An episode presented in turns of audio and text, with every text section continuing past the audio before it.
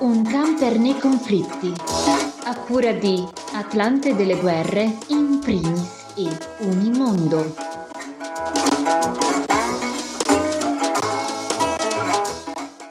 Benvenuto benvenuto a un camper nei conflitti realizzato in collaborazione tra Associazione Culturale in Primis, Atlante delle Guerre e dei Conflitti e Unimondo, un podcast settimanale che si pone l'idea di raccontare cosa accade nel mondo con approfondimenti dedicati alle notizie di esteri che spesso sono trascurate nei grandi media. Io sono Francesco Zambelli, con me in studio Raffaele Crocco. Buongiorno Raffaele. Buongiorno Francesco, buongiorno a tutti quelli che ci ascoltano.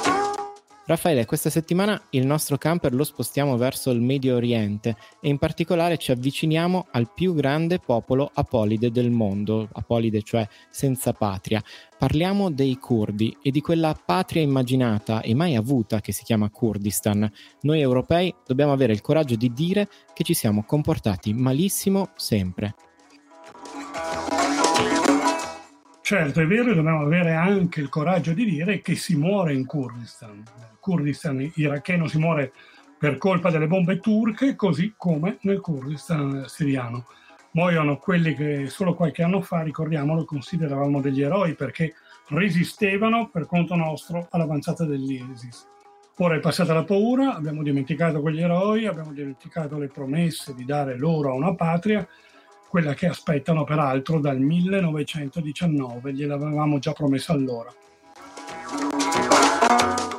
Cerchiamo di spiegare meglio questo conflitto. Um, da dove vogliamo cominciare? La prospettiva storica potrebbe partire da lontano, ad esempio, come accennavi, dalla fine della Prima Guerra Mondiale, Oppure possiamo partire da quello che è successo negli ultimi mesi, dato che con il conflitto in Ucraina il presidente di una delle nazioni dove vivono gran parte dei curdi ha rafforzato la sua influenza internazionale. Mi riferisco al presidente della Turchia Erdogan. Sì, partiamo da qui perché è un caso davvero interessante, perché il cambiamento di livello del conflitto in Ucraina con l'invasione russa ha consentito appunto al presidente turco Erdogan di rilanciare un progetto che aveva nella testa già dal 2014, in realtà ce l'aveva nella testa probabilmente da sempre, teso a creare una zona cuscinetto lungo il confine tra Turchia e Siria.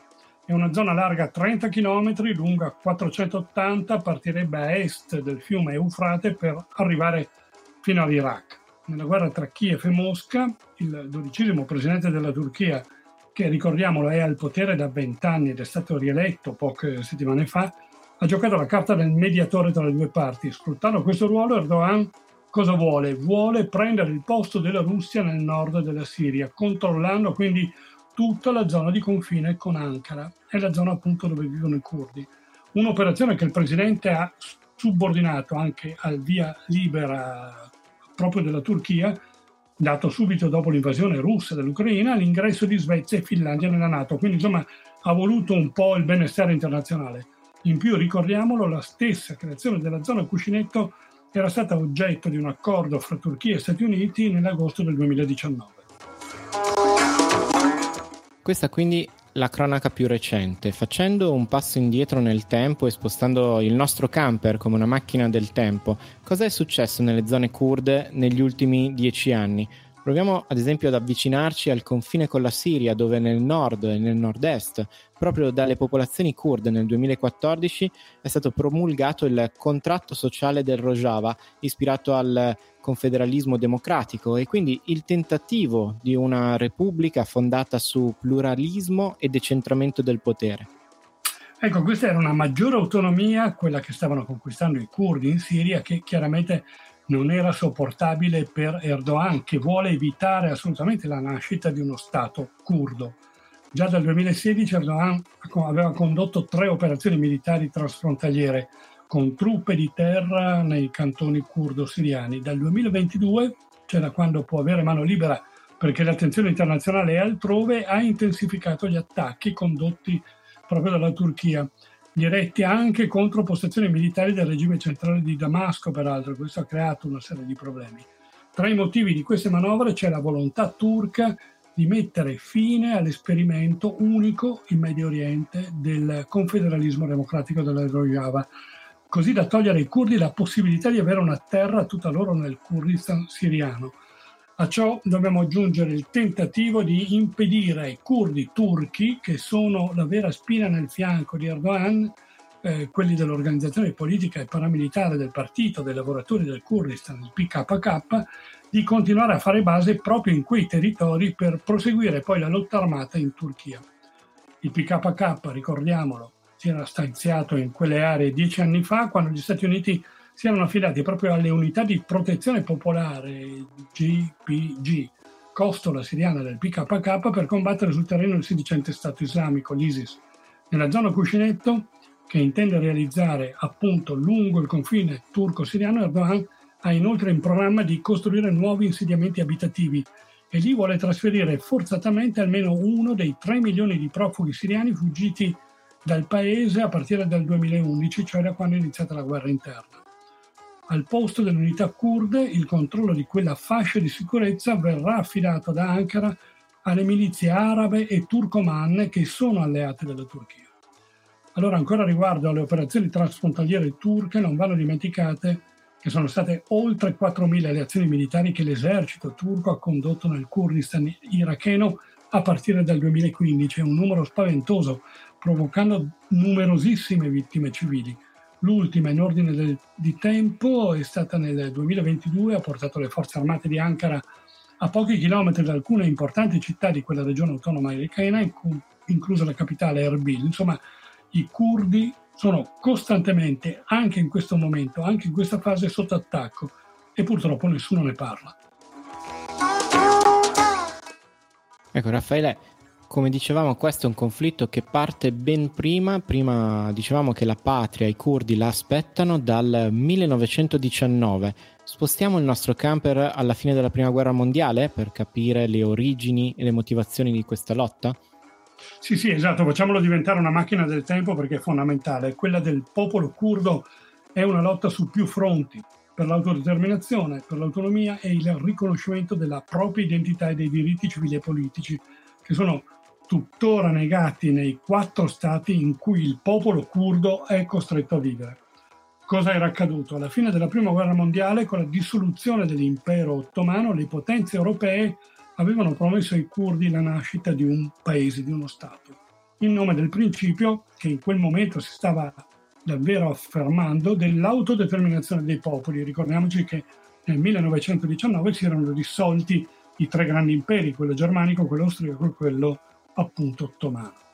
La cosa è tramontata quando a metà degli anni 20 Ataturk, quello che è eh, il padre della Turchia moderna, è riuscito a creare la Repubblica Turca, facendola apparire agli occhi degli europei come una fortezza contro l'avanzata della rivoluzione sovietica, che era come dire, il grande nemico, il grande diavolo in quel momento per tutta l'Europa. Le promesse ai curdi sono morte allora, si sono, sono state sacrificate sull'altare di questo interesse internazionale. Negli anni successivi i governi di Iran, Turchia, Siria ed Iraq, che sono appunto i quattro paesi in cui vivono i curdi, eh, hanno sempre cercato in modi diversi, in fasi diverse, di negare la stessa esistenza di questo popolo. Hanno tentato di cancellarne cultura, storia, lingua, eh, li hanno repressi. Numerose sono le battaglie a loro favore di organizzazioni internazionali per i diritti umani, di attivisti, la Commissione contro il razzismo e l'intolleranza del Consiglio europeo ad esempio più volte denunciato come in Turchia non siano garantiti ai curdi i diritti basilari. Anche per questo nel novembre del 1978 proprio in quel paese è nato il Partito dei lavoratori del Kurdistan, ne abbiamo parlato prima, il PKK, fondato da Abdullah Öcalan, incarcerato dal governo di Ankara nel 1999, condannato alla pena di morte, pena poi per una serie di opportunità politiche commutate in ergastolo. Praticamente nell'intera regione kurda oggi sono attivi partiti e unità combattenti che si ispirano agli ideali di quella organizzazione paramilitare ed è, sono organizzazioni come sostenute dalle masse popolari. Per i suoi metodi di lotta, compresi gli attentati dinamitardi e kamikaze che portano anche a vittime civili, il PKK è ritenuto una organizzazione terroristica da Turchia, Stati Uniti e Unione Europea. Insomma, i curdi, sono 100 milioni, ricordiamolo, continuano ad essere un grande popolo senza patria. Grazie Raffaele. Ora spostiamo il nostro camper per due segnalazioni più brevi. Una di queste è una buona notizia. Sì, finalmente, certo. Andiamo con il camper in Amazzonia, un po' difficile arrivarci, ma ci arriviamo. Eh, parliamo della deforestazione dell'Amazzonia, che è diminuita del 31% tra gennaio e maggio di quest'anno. Questo ovviamente rispetto allo stesso periodo del 2022. Lo racconta il sistema di rilevamento della deforestazione in tempo reale che fa parte dell'Istituto Nazionale per la Ricerca Spaziale.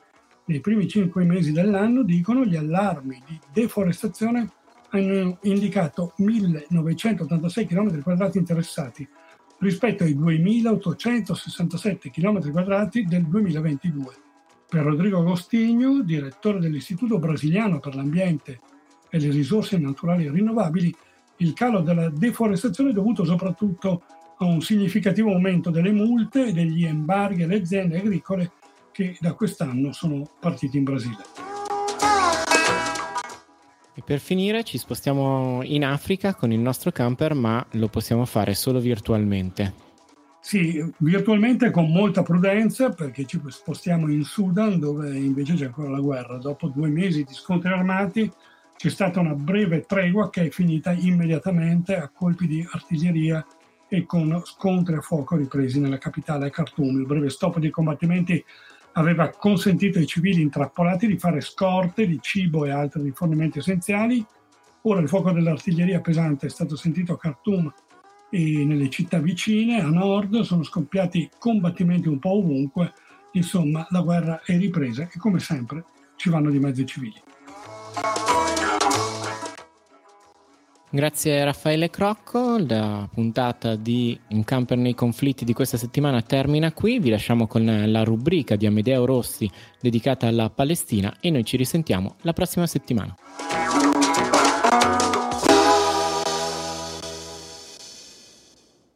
Negli ultimi tempi si dibatte molto riguardo ai rischi dei programmi di intelligenza artificiale, ma si parla poco delle loro applicazioni in campo militare. Un articolo del sito israeliano più 972 Magazine descrive quello che è successo negli ultimi anni, soprattutto a Gaza. Nel 2021, durante l'operazione militare Guardiano delle Mura, l'esercito israeliano si è vantato di aver condotto la prima guerra al mondo con l'uso dell'intelligenza artificiale. I generali hanno affermato di aver utilizzato droni in grado di accumulare dati, individuare gli obiettivi e sganciare bombe con un minimo intervento umano.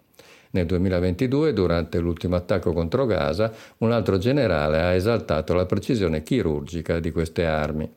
Sicuramente queste operazioni militari hanno consentito a Israele di incrementare ulteriormente le vendite all'estero della sua tecnologia bellica, propagandata come testata sul terreno, palestinese ovviamente. Gli esperti del settore evidenziano in, in, molti rischi di questo nuovo tipo di guerra. Le apparecchiature militari sono guidate da algoritmi che identificano le vittime potenziali con elevate possibilità di errore.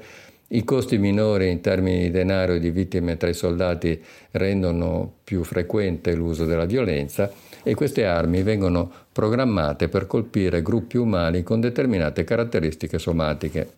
Nel caso di Gaza, uno dei territori più densamente abitati del pianeta, il rischio di colpire innocenti è comunque altissimo anche con l'uso dell'intelligenza artificiale. Ma un'altra minaccia pesa sulle vite degli abitanti della striscia, la morte per inedia. Il Programma Alimentare Mondiale, un'agenzia ONU, ha annunciato l'interruzione degli aiuti a 8.000 famiglie di Gaza, un totale di circa 200.000 persone, per mancanza di fondi.